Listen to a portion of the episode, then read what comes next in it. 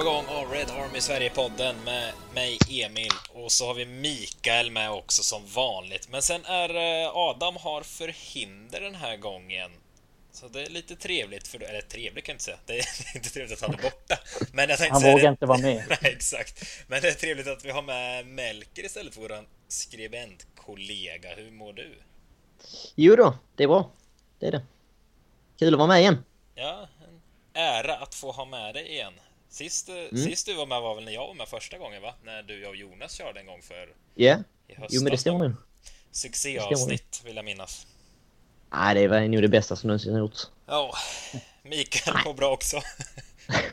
ja, ja, jag mår bra. Men gud vad härligt, vad härligt.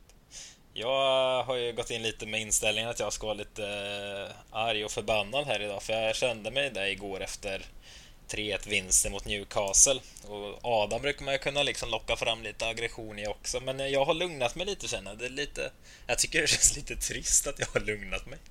Du har fått distans till det hela nu. Ja, jag vet inte. Mina... Det kanske inte var så dåligt som du tänkte. Ja, nej, jag vet inte. Jag vill inte backa på den, men jo. nej, jag vet inte fasen. Men eh, Sen sist vi spelade in ett avsnitt så har vi ju lirat två matcher. Först slog vi Real Sociedad i Turin av alla ställen med 4-0 i torsdags eh, i Europa League. Och sen igår söndag så slog vi Newcastle hemma med 3-1.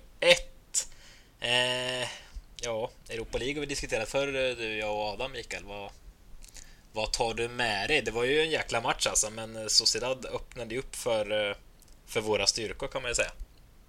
Ja, men det tycker jag verkligen att de gjorde. Och jag ska inte säga att jag har svinbra koll på Sociedad, men det var väl lite överraskande att de gjorde det. Jag förstår inte riktigt hur de tänkte det, men eh, United gjorde en bra match på alla sätt och utnyttjade det på ett bra sätt. Så den får vi vara nöjd med.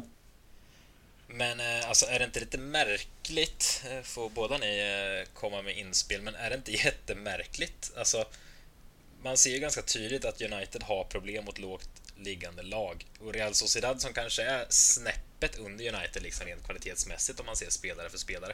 Är det inte jättekonstigt att de liksom spelar som de spelar offensivt och frejdigt och liksom Alltså, har de inte sett, scoutat United innan och vet att det är då United flyger som satan? Jo, ja det är väl lite märkligt. Nej, det är inte lite typiskt spanska lag egentligen? Att eh, det känns mm. ofta som även om vi mötte Sevilla, då var det ju i och för sig ett helt annat lag. Med Mourinho såklart. Eh, men då hade vi ju extremt stora problem när Sevilla verkligen klev upp. Mm. Och det var väldigt under att det egentligen inte var kört efter första matchen redan där.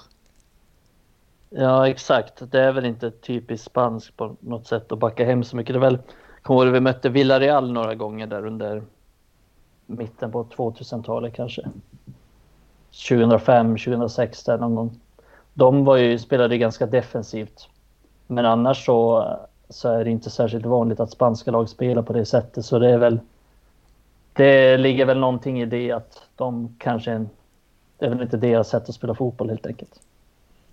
Nej, Lattjo-match var det att se i alla fall. Det, fyra... Nej, det var Lattjo, det var kul. Nej, det var, det var Lattjo Lajban, men eh, vi, vi... Ja, vi pratat, jag vet inte riktigt så tudelad inför Europa League vad man ska känna. Det var ju jättekul att vi vann och hur bra vi är antagligen vidare, men ja, det var vad det var och sen vände vi blad och så mötte vi Newcastle igår. Lite så känns det med Europa League någonstans. Ja. Man tar ja, den är så jävla mm. lång den turneringen också. Ja, jag var lite fel på det i förra avsnittet. Jag trodde det var 32 delsfinal. Det var det väl inte i alla fall. Var... Jag var ju fel på det när jag sa att United förmodligen skulle få det svårt. Ja. Men men, så är det. Starkt avsnitt var det. Stark, starka analyser av oss. Exakt. Men eh, vi kanske ska lämna den matchen. Vi behöver inte analysera den något vidare mer än att eh, Bruno gjorde två mål, Rashford ett och Daniel James ett mål. Och igår mötte vi Newcastle och vem startar då? Daniel James och vi var ganska rörande överens i vår skribentgrupp att vad är frågan om? Engelsk... Nej, jag sa att... Ja, okej okay då. it makes sense. Att han blir belönad efter insatser mot Real Sociedad. Ja, det kanske... Men jag kan hålla med om att eh, jag, jag hade ju inte startat honom, men... Men men, så var det. Och ja. bra ifrån sig, det gjorde han.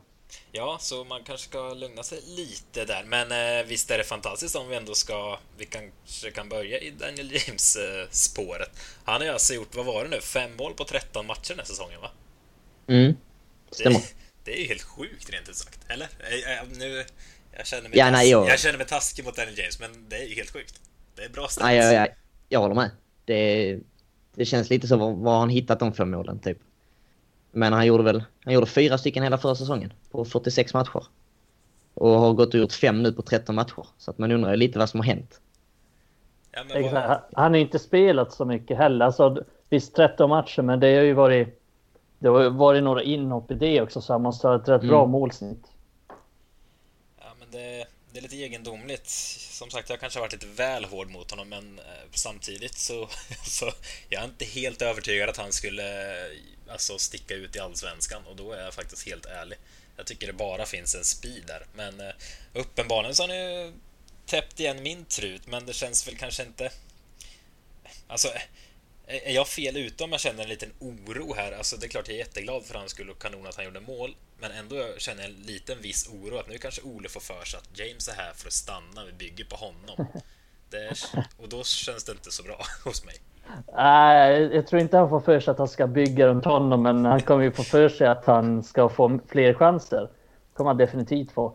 Och jag kan hålla med om att det är nog inte så bra i det långa loppet. För jag kan förstå vad du menar med att han inte skulle dominera i allsvenskan. Jag är inte så säker på att han skulle göra det heller, för jag ser honom som en rollspelare. Att han är ungefär lika bra oavsett om han spelar i allsvenskan och om han spelar i Premier League. Eh, om han används rätt, då kan han bli nyttig. Och jag tycker inte att han används särskilt mycket rätt i United, men, men de senaste matcherna, till exempel mot Sociedad, när det lite oväntat blev ganska mycket mer ytor än vad jag trodde, då, då är det klart, då är han ju nyttig. Eh, men jag tycker faktiskt att han var ganska nyttig mot Newcastle också, för att han, han ger ju någonting annat än Säg om Greenwood spelar på högerkanten, då går han ju in ganska mycket i planen. Vi får inte så mycket bredd, vi drar inte så mycket Alltså vi drar inte isär laget på samma sätt. När James spelar då slickar han ju verkligen kanten och kan gå förbi och gå på inlägg. Och visst, jag kan ju tycka att AVB ska kunna göra den rollen som en modern ytterback. Men uppenbarligen så klarar han inte riktigt av det. Så på det sättet tycker jag att James var ganska nyttig även mot Newcastle. Även om jag inte tycker att han var fantastisk. Men man kan få nytta av honom och han är fan med en bra avslutare. Det får man ju säga. Men eh, det, det kanske är argumentet för James på högerkanten ändå, just att, eh, att då har vi någon ute på kanten. För som du säger, Wan-Bissaka är ju inte jättepigg där. Eh, och alla andra i princip som eh, lirat där i år, alltså jag tänker både Rashford, Martial, Greenwood är ju spelare som eh, vill vara centralt helst i grund och botten och rör sig Mm. inåt och även Pogba har ju varit på kanten någon gång och så liksom Ofta spelar ju någon gubbe där som ska kliva in och öppna upp till Wan-Bissaka men sen det händer ju inte. Nej. Men eh, ja, nej, jag vet inte. Men eh, kul ändå att det går bra för Daniel James. Jag uppskattar, eh, han visar en jäkla glädje när han gör mål. Det kan jag uppskatta ibland, det är det lilla. Känner jag mig som en gammal gubbe som tittar på fotboll och tycker det är kul när de är glada. Men eh, jag uppskattar det från James. Men eh, vad tar ni med er i övrigt från matchen? Jag var ju som sagt var väldigt upprörd efter slutsignal trots att vi gjorde en ganska bra andra halvlek. Men alltså, ska det behöva se så illa ut som det gjorde i första halvlek mot Newcastle hemma? Nej, det ska ju inte göra det normalt sett. Men vi har ju sett det förr och vi lär se det igen. Eh, Det är svårförklarat egentligen varför det ser ut som det gör. Man, eh, man känner att vi borde kunnat ha eh, hittat en mer, vad ska man säga, ett mer effektivt sätt att avhandla sådana här lag. Men det ska alltid vara att man sitter efter första halvlek och mer eller mindre är svettig inför andra. Ja. Men... Ja, nej. Det vi tar med oss är väl tre poäng. Att vi än en gång, som så många gånger förr den här säsongen, lyckas ta tre poäng fast att vi kanske inte riktigt presterar på topp. Men så ska det kanske inte behöva se ut heller. Eh, så barsk många gånger per säsong. Nej, det var ju, nej, det är lite oroande, men det är som du säger, det är ju det positiva i alla fall att få ta med sig tre poäng. Men det som är lite underligt tycker jag är att det var en ganska dålig första halvlek, men det händer inte så mycket i början av andra heller. Alltså det, det blir inga, han gör inga byten i, i halvtid och det händer inte särskilt mycket den första 10-15 minuterna heller. Utan det är ju först på när vi får det viktiga 2-1 målet och sen känns det som att luften går ur Newcastle lite och speciellt när 3-1 kommer också.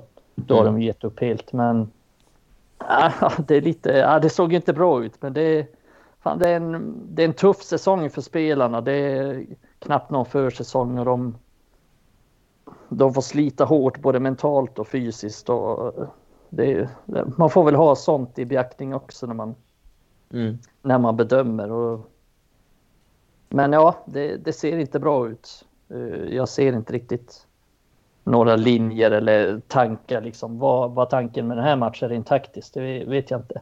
Men, men. United vann och det är ju bra. så, är det ju. Men alltså jag... Diplomatiskt. Ja, nej men det var någon som liksom drog kortet att ja, men vi hade ju match i Italien, i Turin liksom på torsdagen och sen ska man tillbaka och lira söndagen. Det är klart det kan bli så här lite trötta ben. Alltså, jag köper de argumenten, absolut. Just i den här isolerade matchen, så visst.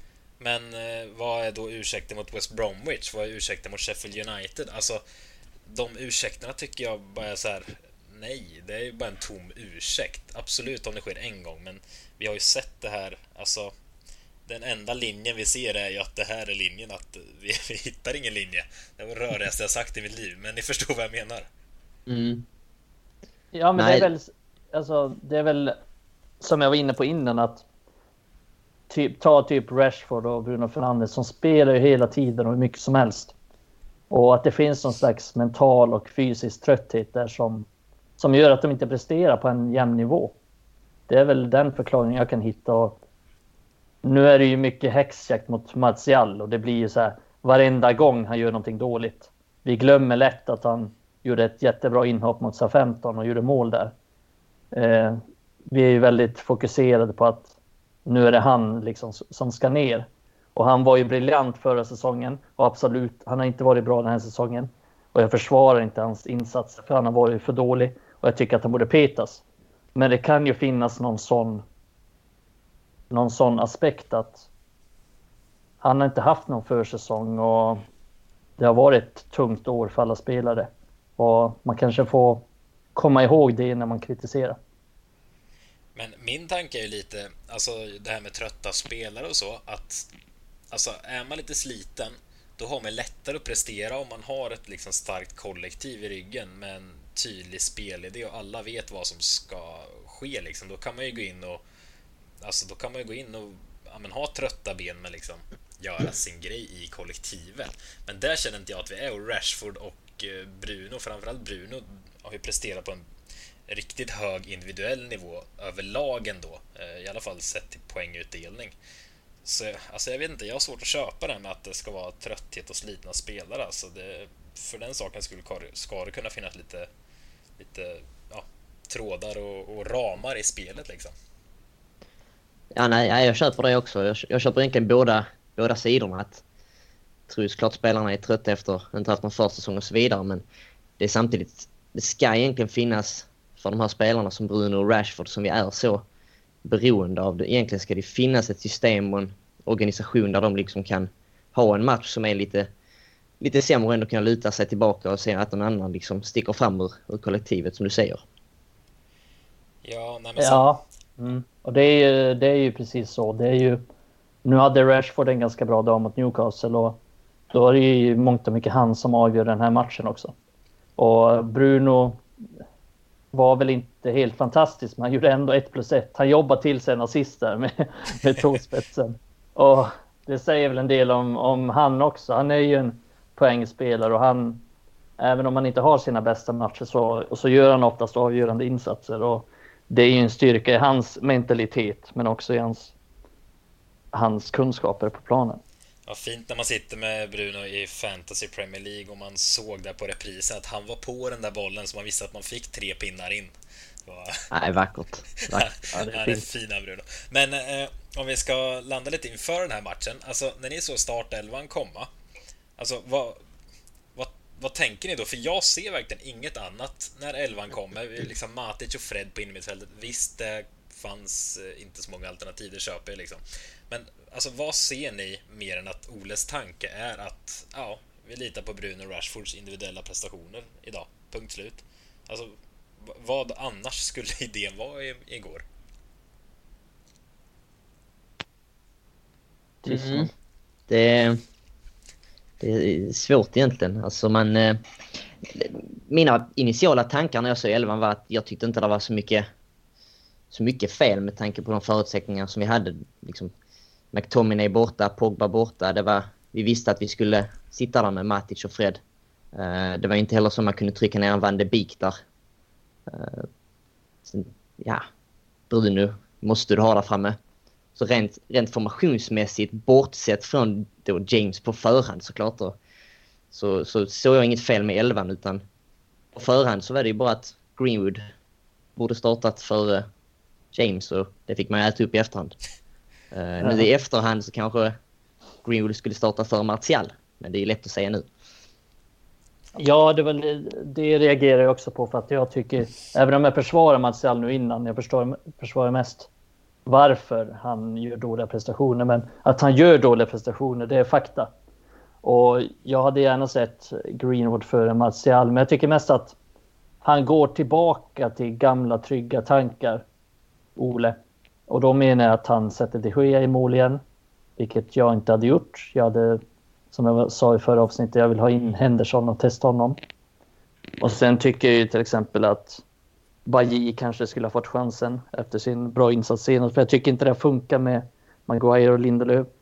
Och ja, men lite sådana lite såna saker. Och nu blev det ju bra med James också. Sen tyckte jag det blev ganska bra med, med mittfältet till slut också. Där hade han inte så mycket alternativ. Men jag tycker Matic var bra faktiskt. Mm. Eh, jag tycker inte Fred var bra, men eh, jag tyckte Matic gjorde en bra match. Men som, som du sa Melke, han hade inte så mycket att laborera med där så det var ganska givet mittfält. Och där ser vi att vi är ganska sårbara för kreativitet när, när inte Pogba finns som alternativ och till och med när McTominay saknas. Så blir det ganska sterilt där på mitten. Eh, men om vi ska glida in lite på det här med organisationen defensivt. Eh, det har vi ju pratat väldigt många gånger om i den här podden med defensiva fasta och så vidare och så vidare. Eh, Alltså, vi åkte på det igen, helt sjukt. Ja, det, jag tänkte landa där. Men alltså, vem, vems ansvar är det? För vi är alla överens om att organisationen defensivt, det, det är ett haveri just nu alltså. Men liksom, vems ansvar är det? Är det mittbackarna? Är det Solskär? Är det de Gia bakifrån? Eller är det för svagt in i mitt fält? Eller är det alla? Alltså, vems fel är det? Eller är det någons mm. fel? I mitt tycke så är det ett ganska gemensamt ansvar. Såklart så ligger ju huvudansvaret i slutändan på Ole och hans stab, hur han liksom hur de sätter upp den defensiva organisationen och strukturen som förvånansvärt nog var riktigt bra förra säsongen. Om du jämför med denna säsongen. Men i det här gemensamma ansvaret så de Gea vet vi om är ju inte den mest eh, vokala målvakten. Han är ju ingen som egentligen skriker, manar på, styr. Eh, sen har du ju Maguire som jag inte riktigt anser har de ledaregenskaperna som krävs för att samlat försvar om de nu har inlett en dålig match. Utan det blir lite mer... Alltså han skrek på Fred en gång men det är ju väldigt sällan man ser det. Och sen är det ju som... Ja, Lindelöf och Maguire de passar ju inte riktigt. Det har vi sagt många gånger förr. Mikael sa det för någon minut sedan. Men frågan är... Om det bara är ett problem för att de är de olika spelartyperna som de är eller om det har med Solskjärs uppsättning att göra. Uh, instruktionerna som han ger, det är svårt att sätta ett finger på det egentligen. Varför det ser annorlunda ut den här säsongen gentemot förra. Det är ju samma backfyra liksom. Ja, men för frågan är ju verkligen varför de inte funkar upp med Guire och Lindelöf. För, alltså, tänk typ VM 2018. Lindelöf är ju fantastiskt i ett liksom, kollektiv som Sverige, alltså med granen bredvid sig. Maguire gjorde kalasbra för England. Alltså det blir så här. Båda två är bra spelare i grund och botten och jag ser verkligen inte så här jag vet inte, ja, men då ser jag att Baji borde vara svårare att samarbeta med egentligen för han är flaxig och det kan ske precis vad som helst. Men ändå, jag tycker bara det så här, varför funkar det inte mellan dem? Jag får verkligen inte ihop det. Vill ni ha facit? Ja. jag citerar Johan Mjällby. Det var fast ett så här Eurotalk-avsnitt för en herrans massa år sedan. Satt de och diskuterade någon match och så satt han helt tyst där med armarna i kors. Gigantiska armar också, Johan Mjällby. Sveriges snyggaste 50-plussare. Ja, exakt, så satt han med armarna i kors tyst. Så han bara, vill ni ha facit? Alla bara kollade. Ja, Arsenal vinner med 2-0. Sen sa han inget mer. Det var så jävla kul och så jävla mäktigt. Nej, men eh, jag skulle vilja säga att vårt försvar, ja, Melker, du är inne på många bra saker och det är lite intressant att det är exakt som du säger, det är exakt samma backfyra, men det mm. ser otroligt mycket sämre ut. Och jag håller med om att de Gea har en del där för att han är, han är inte bra på det. Han är inte bra på att styra sitt försvar, han är inte bra på att komma ut och han, han snackar inte med dem helt enkelt. Men jag skulle säga att det största felet är väl det är ju tränarstaben som får ta på sig det största ansvaret tycker jag. För att mm. som jag ser det så försvarar vi precis som vi anfaller. Det vill säga att vi förlitar oss på att man vinner sin duell på individuella prestationer. Och du sa det ganska bra där Emil med Lindelöf, att han var så bra i VM. Det är för att han är en systemspelare som är bra på att täcka ytor. Han kan avvakta, han förlitar sig på positionsspel snarare än att vinna dueller. För han vinner inte så många dueller. Han går knappt in i dueller. Eh, så det är väl därför. Han förväntas vinna dueller och gå in i dueller och ta dueller. Och där är Maguire rätt bra. Men det är han som får ta nästan alla dueller. Och då blir det fel till slut också. Så, och det kommer liksom komma misstag. Om du spelar en mot en med din anfallare, då kommer du ju gå bort det ibland. Men vad, alltså, vad tränar man på i veckorna tror ni när liksom anfallsspelet känns som man slänger ut bollen och här gör något individuellt? Defensivt känns det som vi försvarar en och en individuellt. Alltså jag känner så här, vad, vad gör man? Nej, jag fattar inte det heller för att jag tänker när man sätter upp ett försvarsspel, då sätter man upp det så att man vet om spelarnas individuella kvaliteter och man vet om deras brister. Då sätter man upp sitt försvarsspel så att inte bristerna ska komma fram.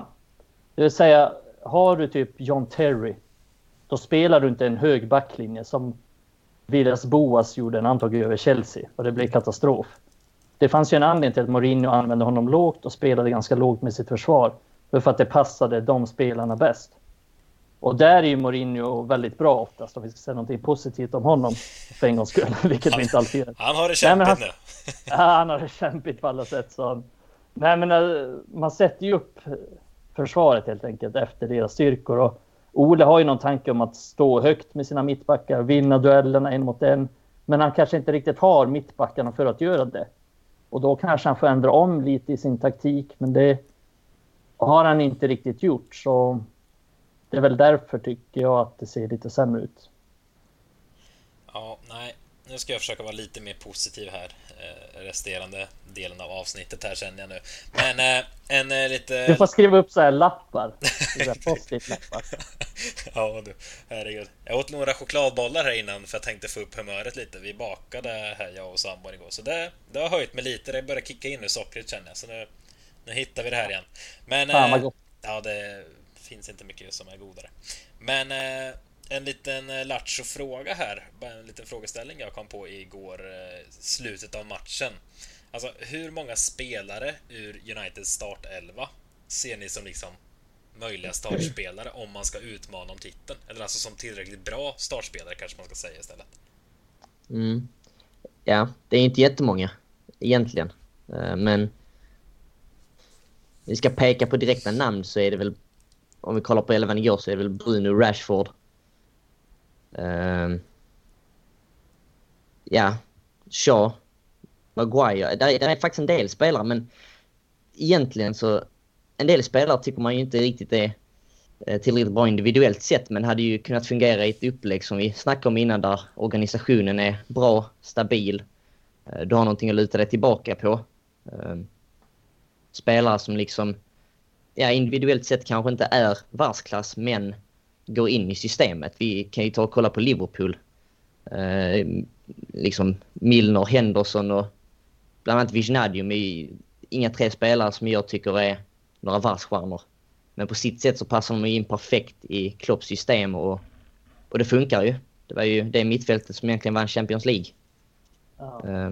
Så specifika spelare, om man tänker individuellt sett så, så har vi nog bara fåtal som är verkligen världsklass. Men jag tror i ett system som är stabilt, organisationen är bra, så tror jag i alla fall att Shaw, Maguire, eh, Bruno Rashford såklart och ja, Och Ambisaka borde också fungera i ett system som sitter bra, men nu ser att man överbelastar vänsterkanten i, i anfallet och lägger lite mer fokus där. Men, ja ja, men det är, det är intressant. Jag tycker att du har helt rätt i det. Och ta, han är inte sämre än vad West Brown var när vi vann Champions League 2008.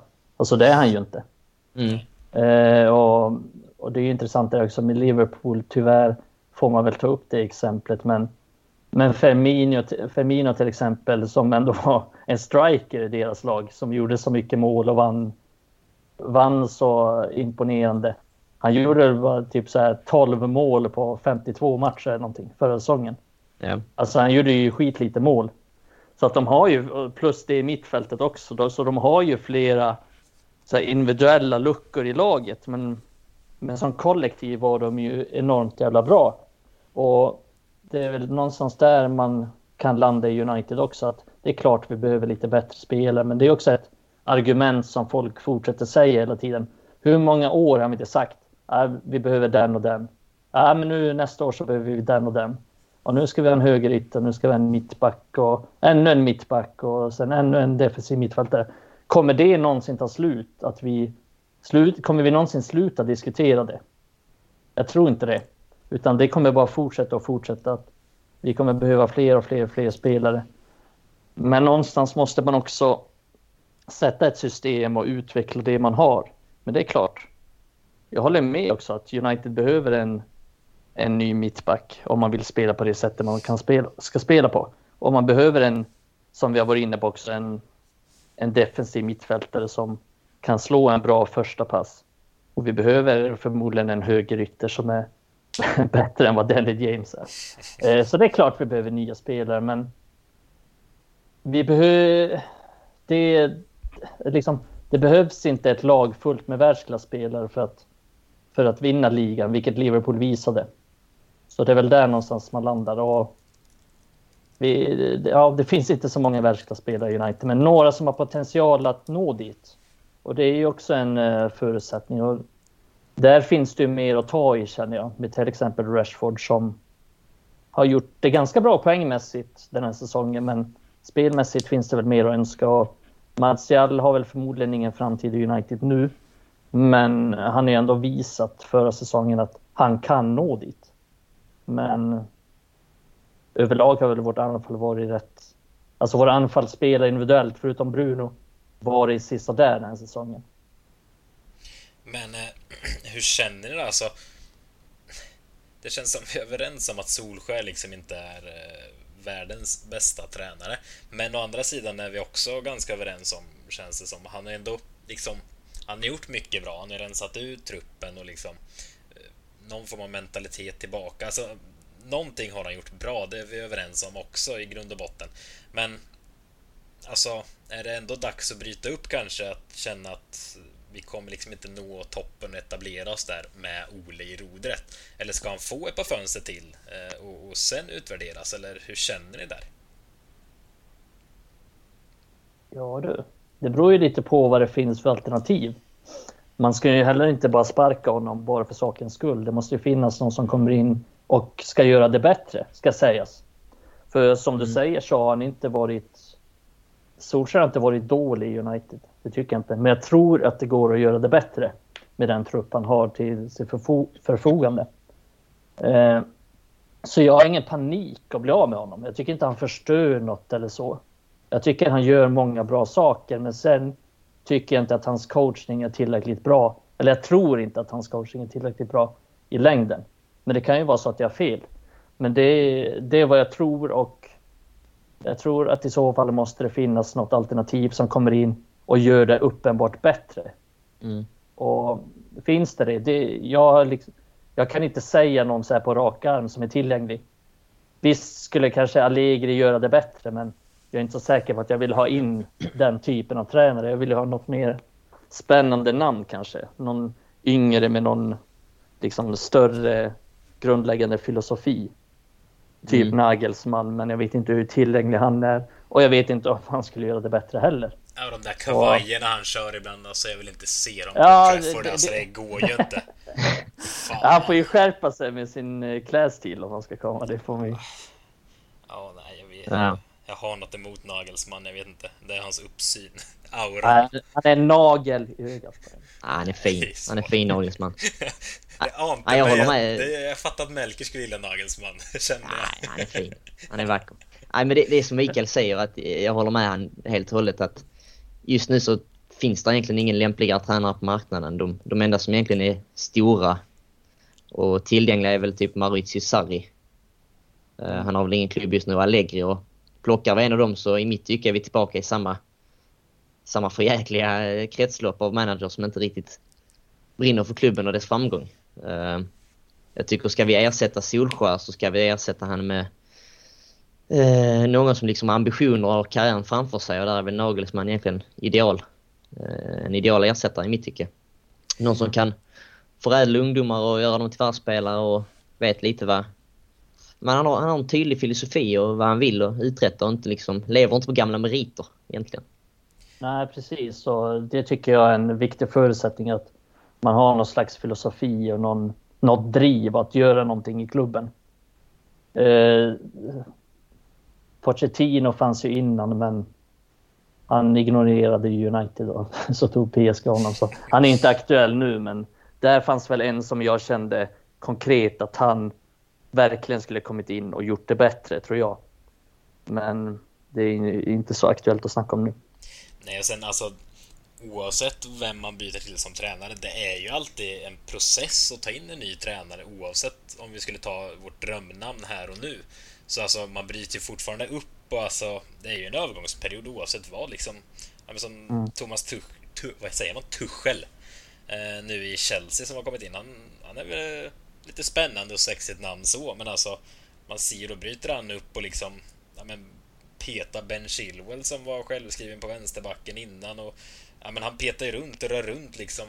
Ja, alltså, det tar nog bra lång tid innan det landar och nu sen Sir Alex eh, gick i pension så har ju vi liksom har kört eh, något halvår där, ett par år där. Alltså, det har blivit väldigt hattigt så kanske ska man låta Ole vara tills tills drömnamnet dyker upp, men när jag gör det då, då ska det passa in. Man kan inte sparka honom bara för att sen någon gång heller, för nu finns ett bra namn tillgängligt. Så det jag tycker det är jäkligt svårt det där alltså. Ja, men man litar ju inte på att ledningen tar rätt beslut där heller. Det är det som är det mest oroväckande. De har ju ingen jävla aning om vad fan de sysslar med. Vad då? då? Vad menar du? Jag jag är fan helt säker på att de har ingen, de har ingen proaktiv tanke med det här. De tar det som det kommer. De vet inte vem Pochettino är. Nej, det vet de inte. Men eh, om vi ska runda av det här eh, första halvlek här bara så har vi ändå fått se eh, två väldigt spännande debutanter här. Eh, först Ahmad Diallo fick skutta in mot Real Sociedad sista... Ja, Fan vad fin han var! eller något. Ja, och sen eh, igår fick vi se Shola Shortire vill jag säga, men eh, jag har blivit uppläxad innan vi eh, börjar sändningen att eh, så uttalar man inte och jag tänker inte ge mig på uttalet så det kan ju du ta Mikael. Eh, Shora Tire. Ja. Jag läxade upp eh, Henke Strömblad på Twitter också efter, efter att han uttalade fel. Någon där paragrafryttare jag är. Fy fan så osexigt. men, Det ska vara eh, det. Men om vi skippar vad de heter. Eh, kul ändå. Vi gnällde faktiskt i förra avsnittet att eh, Ole har släppt fram väldigt få eh, ungtuppar som har fått speltid. Eh, så det här var ju lite, lite frisk luft i lungorna ändå. Ja, vi har ju sagt det förr. Ole lyssnar på podden. Ja, det tror jag. Eh, Så vi ska vara lite försiktiga i vår kritik mot Ole. Nej, men det var ju kul med, med de två eh, debutanterna och Amal blir ju mycket spännande att se framöver, även om han inte fick spela något mot Newcastle. Det var ju lite spännande att han bytte in Shora Tire före. Jag kommer säga Shola framöver. Det Ja, jag, jag kör på short tire. Ja, ja, ja man. Nej, men det var lite spännande att han bytte in Shola före mot, mot Newcastle och det tror jag väl har att göra mycket med att ja, men dels ge han debuten men också för att Shola är född i Newcastle. Eh, Så det fanns någon symbolik där också tror jag. Det, det är där jag tycker att Ole... Där är han fin. Alltså en sån grej ska fasen inte underskattas. Förstå vad han höjde den här unga killen nu liksom. det är en grej för livet för honom. Dels att få göra debut såklart på Old Trafford, men just att det är mot Newcastle, hans eh, barndomsstad. Alltså, där är Solskär världsklass, men eh, ja, kul. Ja, exakt. Kul detalj. Ja, det var kul. Ja, men det är kul detalj också. För ännu roligare detalj var ju att Shola faktiskt var i City innan. Så det gör ju det, det här, ännu härligare. Att vi eh, snott ännu en spelare därifrån och ännu en spelare som, som spelar ovanför sin åldersgrupp kan man säga. Det är lite kul med Shola för han eh, debuterade redan i, i Youth League som är U19s motsvarighet till Champions League mot Valencia när han var 14 år. Det var rätt bisarrt, jag kommer ihåg den matchen. Liksom, han, ser ju, han ser ut att vara 12 nu. Då såg han ju ut att vara 6 år. När jag var 14 luktade jag kiss och käkade riskakor. Ja. han kanske käkade riskakor efter att han gjorde den matchen. Nej, men så han har ju alltid spelat ovanför sin åldersgrupp. Han var ju ordinarie U23 redan när han var 16. Och han är en väldigt spännande spelare och kul att se honom. Även om det bara var några minuter så hoppas att få se honom mot, mot Sociedad. Det kan ju bli aktuellt med ett lite längre inhopp där. Och eh, en, en nummer 10 som förhoppningsvis kan avlasta Bruno om några år. För jag tror inte han är redo riktigt nu, även om han får lite speltid. Och det är en, alltså en eh, skicklig passningsspelare som är väldigt klok i sitt spel. Och så här, det är därför han spelar ovanför sin åldersgrupp så mycket. För att han har ett bra beslutsfattande och är en väldigt bra passningsspelare och tar rätt beslut på planen. Och, eh, tydligen eh, gjort väldigt bra ifrån sig på träningen också. Så är en eh, väldigt spännande spelare. Ja, men eh, då tycker jag får avsluta första halvlek här. Lite, lite positivare tongångar så eh, ska jag försöka vara gladare här eh, efter, eller in i andra halvlek här.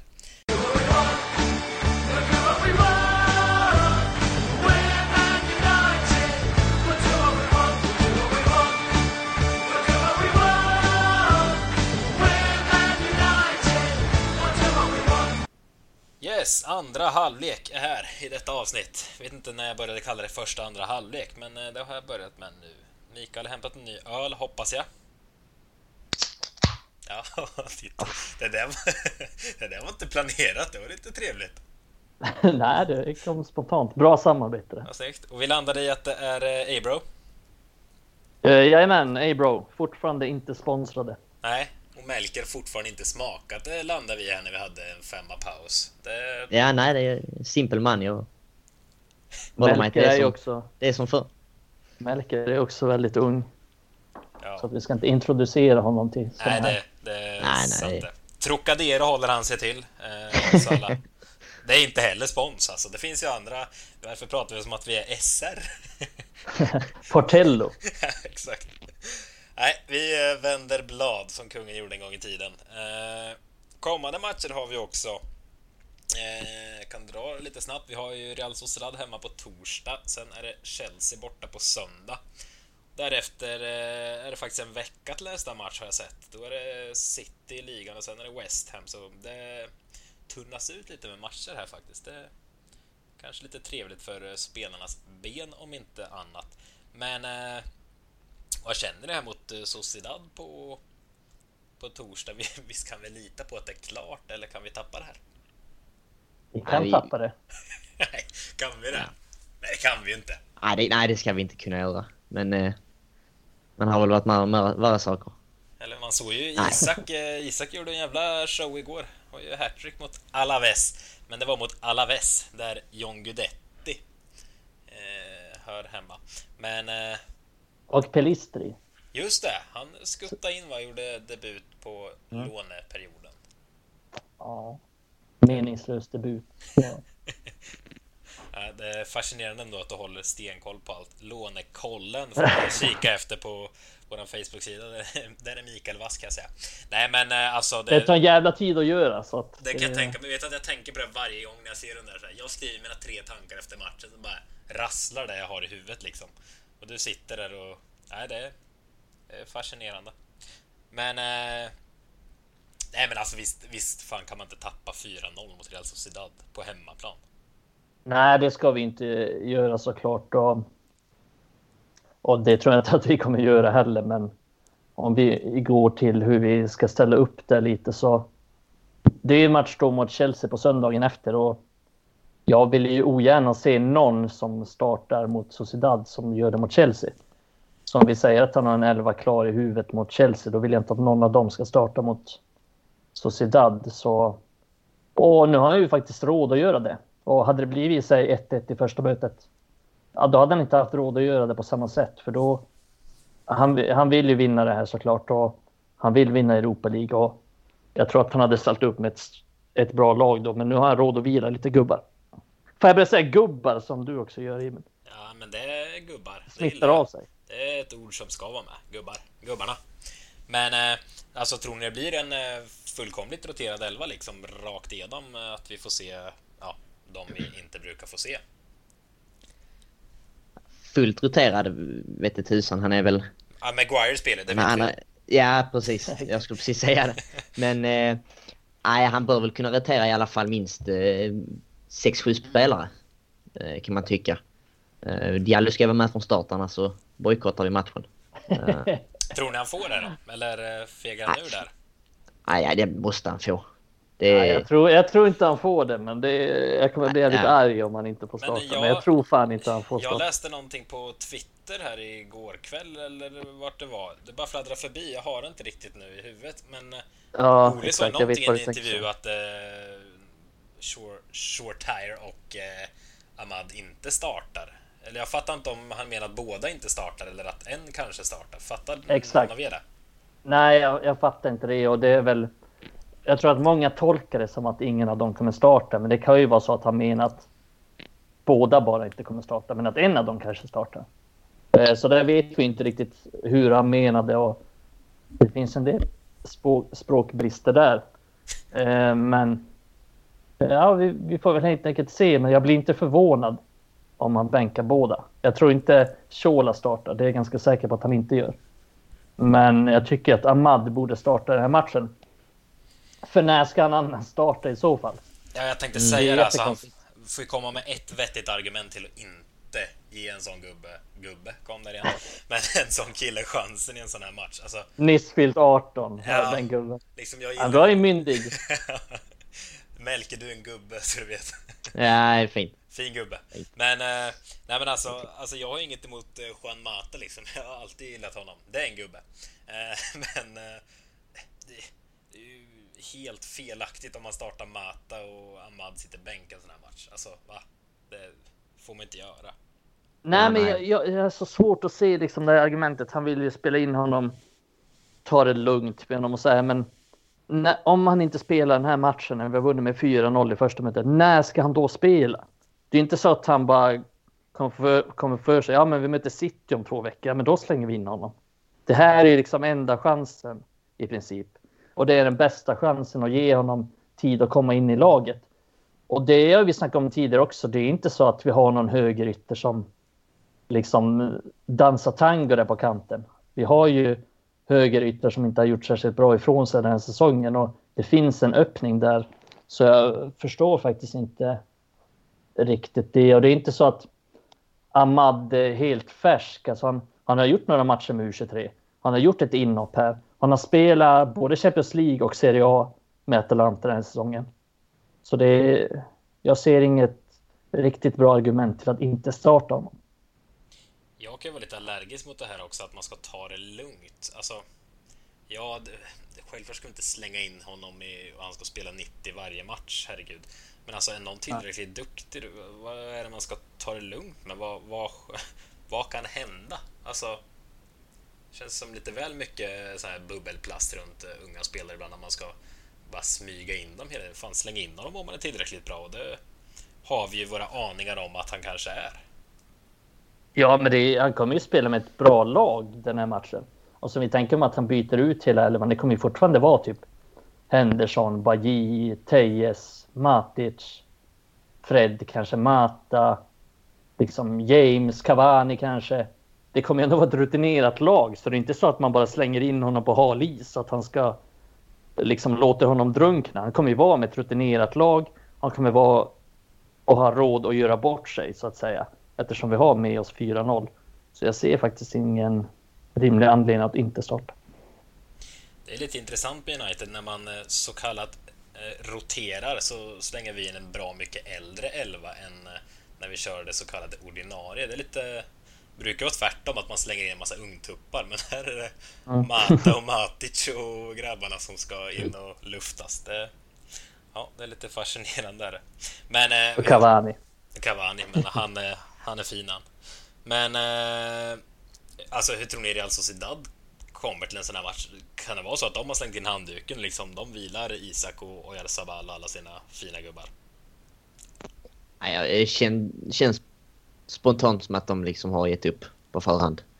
Eh, och har de inte gjort det helt och hållet så kommer de ju behöva gå all in framåt och det lär ju i sin tur, ska, i sin tur eh, lämna ytor för oss att exploat, ja, utnyttja. Och där har vi ju James i djupet. Och Diallo förhoppningsvis. Mata i djupet kanske. uh, men nej, det känns som att de har förhand gett upp om, om det inte ska komma något snabbt mål i början. Så att jag tror att oavsett 11 så ska vi kunna spela av den här matchen på ett ganska så enkelt sätt. Yes, efter Real Sociedad på torsdag har vi också Chelsea borta, tror jag det är va? På söndag. Om en vecka ja. nästan. Eh, hur känner vi det? Alltså, seger mot Chelsea så ser det faktiskt riktigt eh, smaskigt ut poängmässigt eh, för att komma topp 4. Ja, jag skulle säga seger där mot Chelsea. Då eh, räknar jag nästan in topp fyra. Ja, det är så, djärvt. Så, det, ja, det är djärvt. Men det, det är mycket som ska gå fel efter det för att, det, för att vi ska tappa det. Och ja, det finns ju inga riktigt stabila lag där bakom heller som går som tåget. Så att, och United ligger ju två just nu så tycker det ser ganska bra ut för topp fyra grejen i alla fall. Ja, alltså det mest positiva, höll jag på att säga, det ska jag inte säga, men det är ju inte många jagande lag som eh, presterar på topp. Alltså, Liverpool går kräftgång, Chelsea kämpar på. Vad har vi mer? Alltså, Arsenal har ju långt ner, West Ham känns väl ändå som att de inte kommer hålla hela vägen, fast i och för sig har de gjort det i två tredjedelar av serien nu, men ja, men det känns som liksom motståndet har nästan ännu större problem än oss. Det är väl det man Ja, Liverpool har ju ned, nedflyttningsplattform. ja. det så, så det är lugnt. Men de är Nej, men... formsvacka som du har landat i att alla experter säger. Ja, de är ju bara en formsvacka så det är lugnt. Eh, som varat i ett år. Över ett år lång formsvacka så det är lugnt. Snart vänder det. Nej. Nej, men eh, om vi går tillbaka till Chelsea-matchen så tror fan vi har fyra raka vinster på Stamford Bridge. Alltså inte i ligan då, men så här ligacup och FA-cup. Och, eh, så vi har onekligen varit bra där på sistone, speciellt under Ole. Eh, men jag kan väl inte säga att jag har så bra känsla ändå inför den matchen. Kanske för att jag är som du är, med pessimist i grunden, men... Oh. Men... men vi har inte varit så bra i de här stormatcherna heller. Så jag tror att det kommer... Sen är det omöjligt, det har vi också sagt innan. Det är omöjligt att tippa United. Det är omöjligt att säga liksom. Vi kommer vinna den matchen. Vi kommer förlora den matchen. Det kan gå hur fan som helst. Jag blir inte förvånad av något. Jag blir inte förvånad av något som händer. Jag blir inte förvånad om vi förlorar med 4-0. Jag blir fan inte förvånad om vi vinner med 4-0. Men alltså jag känner mig typ...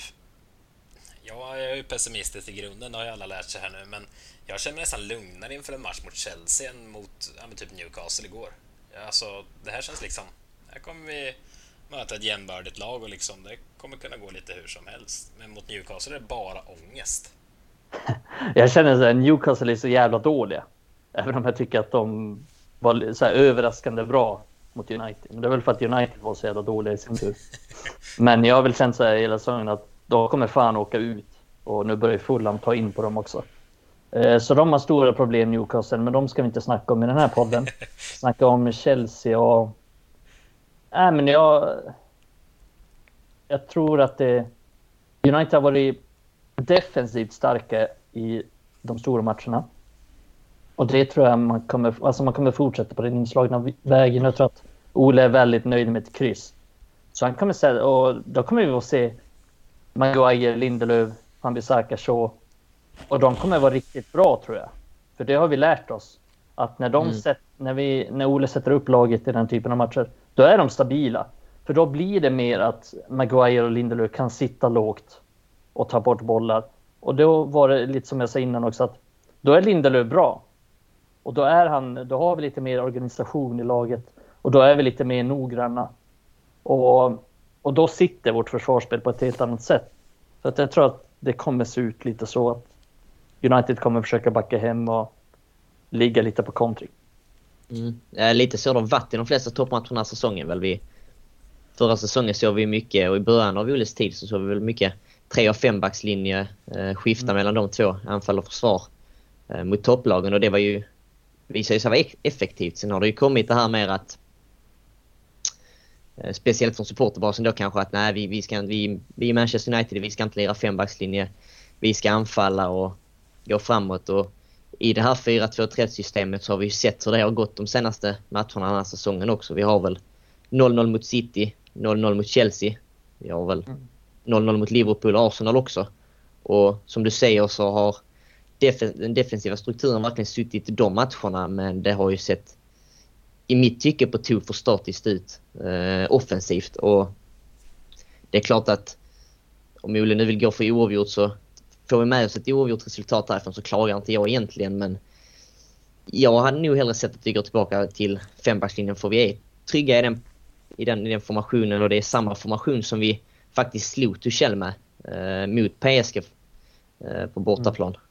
Eh, och Tuchel vill ju hålla boll och vi vet ju hur bra Rashford är i djupet om vi kan kontra på han så att jag säger att gå för vinst med, med en fembackslinje men det jag skulle inte förvåna mig det skulle inte förvåna mig om Solskjaer ställer upp med den fyrbackslinjen som du sa.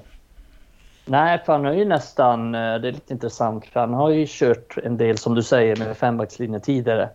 Eh, men det är inte så mycket på sistone. Så han har ju nästan, får jag lite känslan av nu, att han har övergett det nästan. Men eh, ja, han har ju alltid den i reserv om han vill ta fram den, men känns väl inte som att han gör det.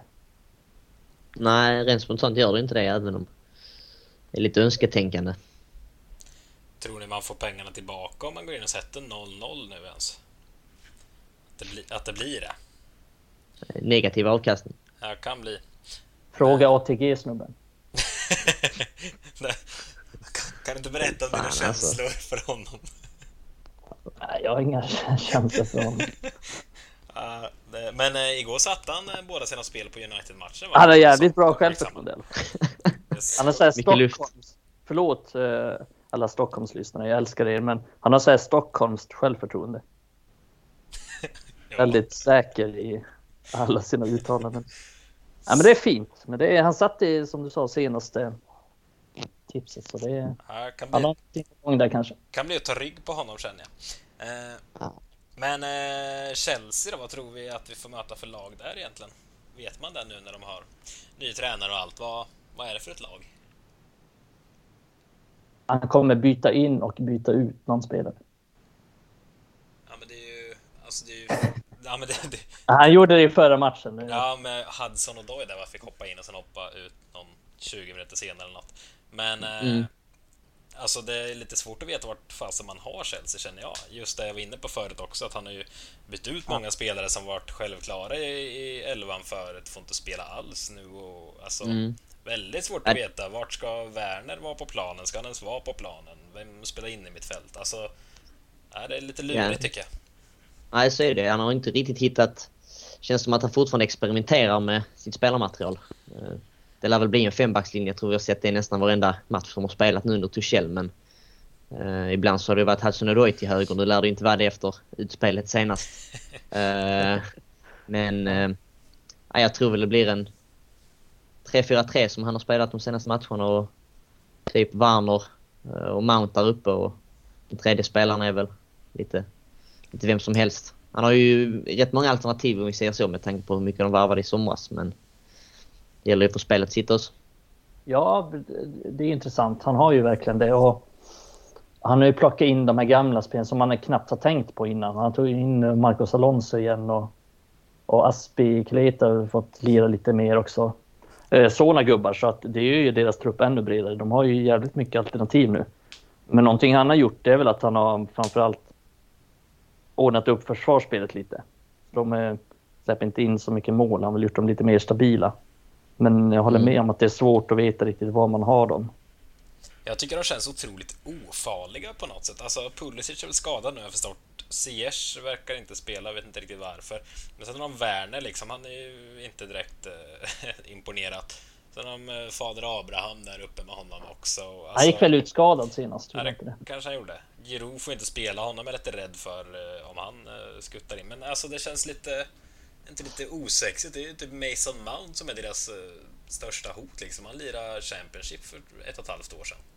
Det är lite så här, nej, jag vet inte. Det känns lite... Luften gick ur det där eh, projektet lite känner jag. Men sen, han har ju absolut material att bygga upp det med. Men i, i nuläget känns det lite... Jag vet inte, lite punka på det där. Ja, man är inte så... Jag håller med. De är, känns inte så... Alltså under Lampard kände man ju, och speciellt när de värvade alla de, kände man att ja, de kommer göra mycket mål. Det var ju liksom den känslan man hade och det gjorde de väl stundtals. Men, men nu är det lite mer, det känns som att han försöker hitta, som Melker sa, att han försöker hitta lite sin stil och sin elva och försöker pränta in lite hans tänk och så. Och jag tycker väl att han har fått någon slags effekt då, speciellt med försvarsspelet, men ja, det blir intressant att se. Jo. Det känns överlag som en väldigt oviss match som alltid, känner alltid det här segmentet när vi ska prata kommande Som alltid med United. Ja, landar hela tiden. Logiskt. Jag har ingen aning. Fan, det är, vi har otur där. Nyss hade du facit. Tidigare med, exakt, tidigare med United, där tidigare upplagor, då hade man lite mer koll. Man visste att van Schaal skulle spela 10 raka och 0-0 matcher. Men nu känns det som att det kan bli vad fan som helst. Då. Det är väl kul på ett sätt, men det är också svårt att bedöma för att det är så mycket från match till match. Vi kan ju vinna med 9-0 mot SA-15 och sen blir det 1-1 mot West Bromwich. Och... Men eh, ja, det är väl som man sa tidigare, United kommer inte vinna några matcher enkelt. Och sen har man ju 9-0 i tankarna, men, men utöver det så tror jag inte att det blir någon enkel seger i alla fall. Det kan jag inte se. Men, men, men. Men eh, hur känner ni eh, inför slutet av säsongen här nu ändå? Eh, vad har vi kvar? Vad är det? 12 matcher kvar eller något va? Något sånt. Däromkring i alla fall. Men alltså är ni nöjda? Landar vi en topp 4 även om spelet fortsatt ser ganska hackigt och, och kämpigt ut här framöver? Är ni liksom nöjda med en topp 4 och så tar vi det därifrån och hoppas spelet utvecklas nästa säsong? Eller är ni av den bilden att man ska kunna kräva utveckling av spelet redan här och nu? Eller liksom, hur känner ni inför slutet av säsongen? jag skulle nog vara rätt nöjd om, om vi hamnar kanske då tvåa och vinner en titel. För jag tycker att om, det, om vi ska kunna se den, den utvecklingen och liksom framsteg så behöver spelarna och kanske främst Solskjaer en titel att, att liksom förlita sig på lite. Att man får in det... Ja, de får känna på det helt enkelt och, och eh, lite så här, men jag menar om vi, om vi nu slinker ner till en fjärde plats kanske, eh, som i och för sig i sig inte är mindre värd än en andra plats Sett till kanske, jag vet inte om prispengarna är annorlunda. Eh, men det är ju Champions League som Champions League liksom.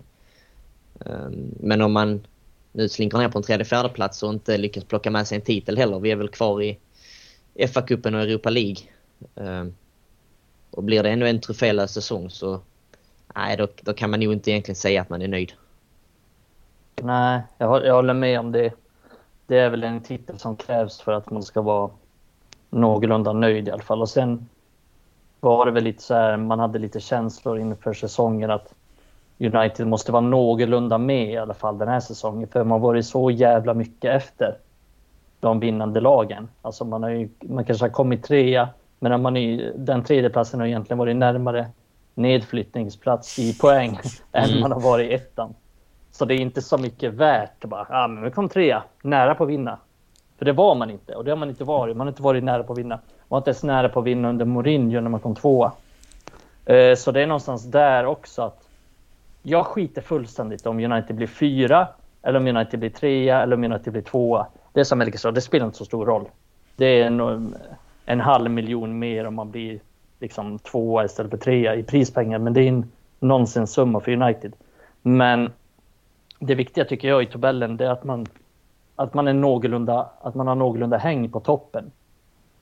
Och det får vi väl se vad det blir. Man är väl 10 poäng efter City just nu. Och visst, 10 poäng.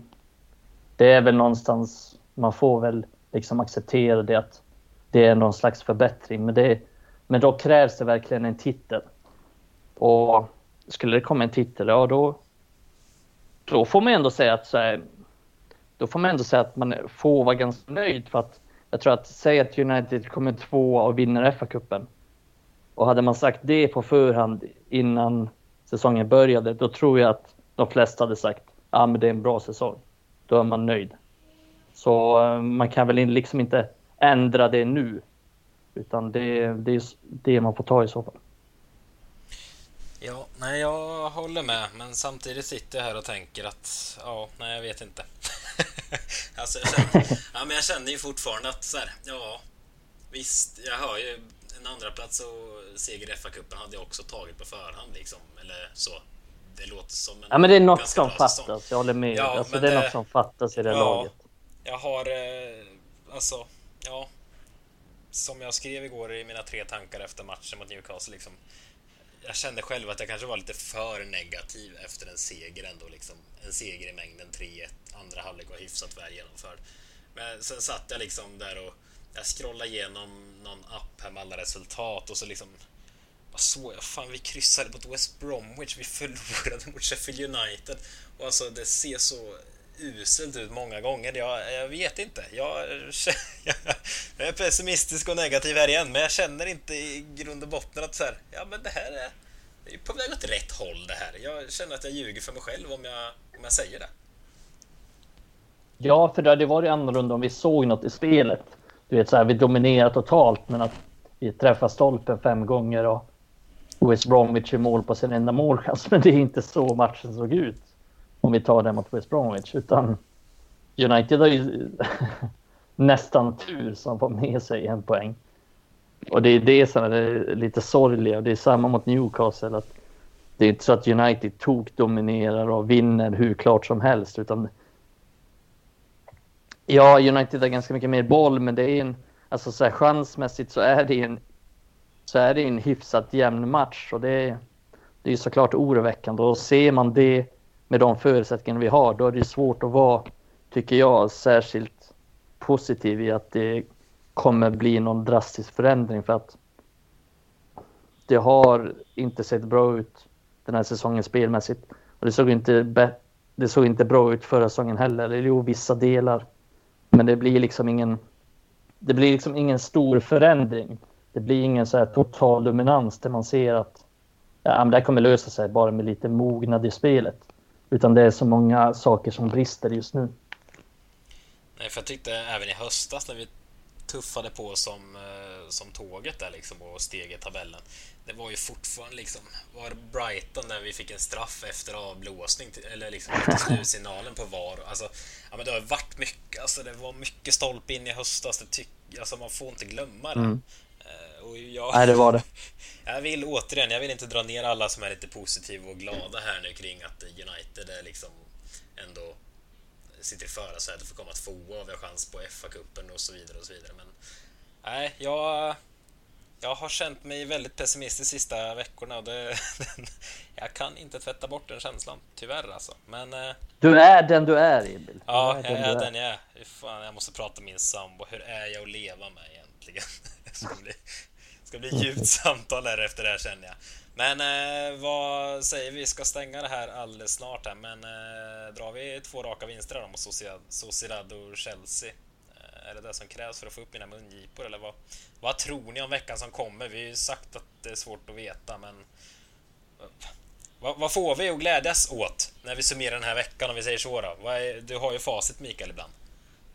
Ja, ibland ja, men inte nu. Men notera bara att du var ju extremt negativ efter vinsten mot Newcastle, så varför skulle du bli positiv efter vinsten nu? Det vet jag inte.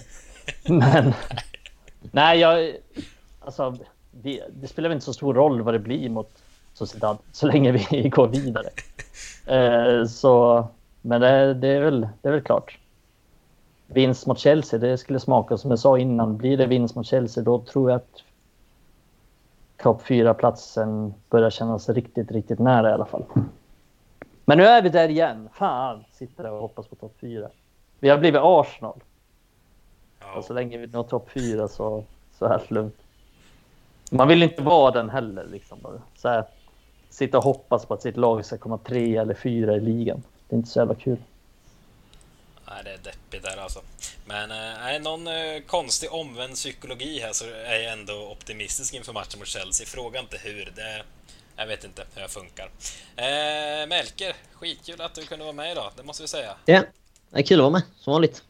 Det lär dyka upp eh, fler tillfällen, om inte annat så kanske jag är för upprörd efter någon match här, så jag får flytta på mig ett avsnitt eller två.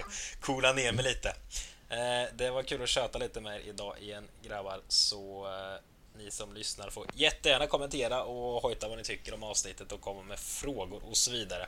Så har vi sagt Mikael att vi ska bli lite bättre på att skicka ut frågeinlägg inför eh, avsnitten. med. Det kanske vi ska lösa till nästa. Ja just fan, det glömde vi igen. Mm, jag kom på det mitt under avsnittet här. Men eh, det lovar vi dyrt och heligt här och nu att eh, till nästa avsnitt ska ni få komma med lite frågor så eh, har Mikael facit. Men ni kan alltid, det är som vi har sagt innan, ni, och det gör många också. Det är många som liksom DMar oss och sådär med frågor och sånt. Så att ni kan alltid göra det också. Definitivt. Nu eh, blickar vi framåt så hoppas jag att jag är mycket mer positiv om en vecka. Jag ska försöka. ha det gott Det hoppas vi. Ha det gott.